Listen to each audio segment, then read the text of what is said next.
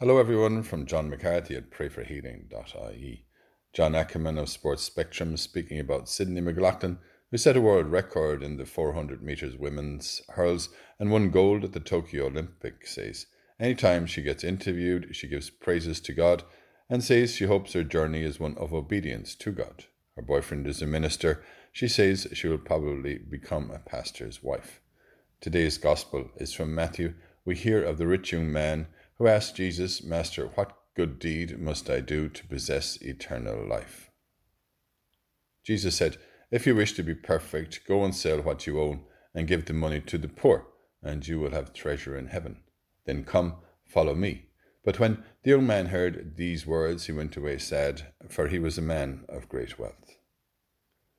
Lord, show us the way to eternal life. Grant us the grace to store treasures for ourselves in heaven. Remember today especially all those in the conflict in Afghanistan, as we say together and pray for one another.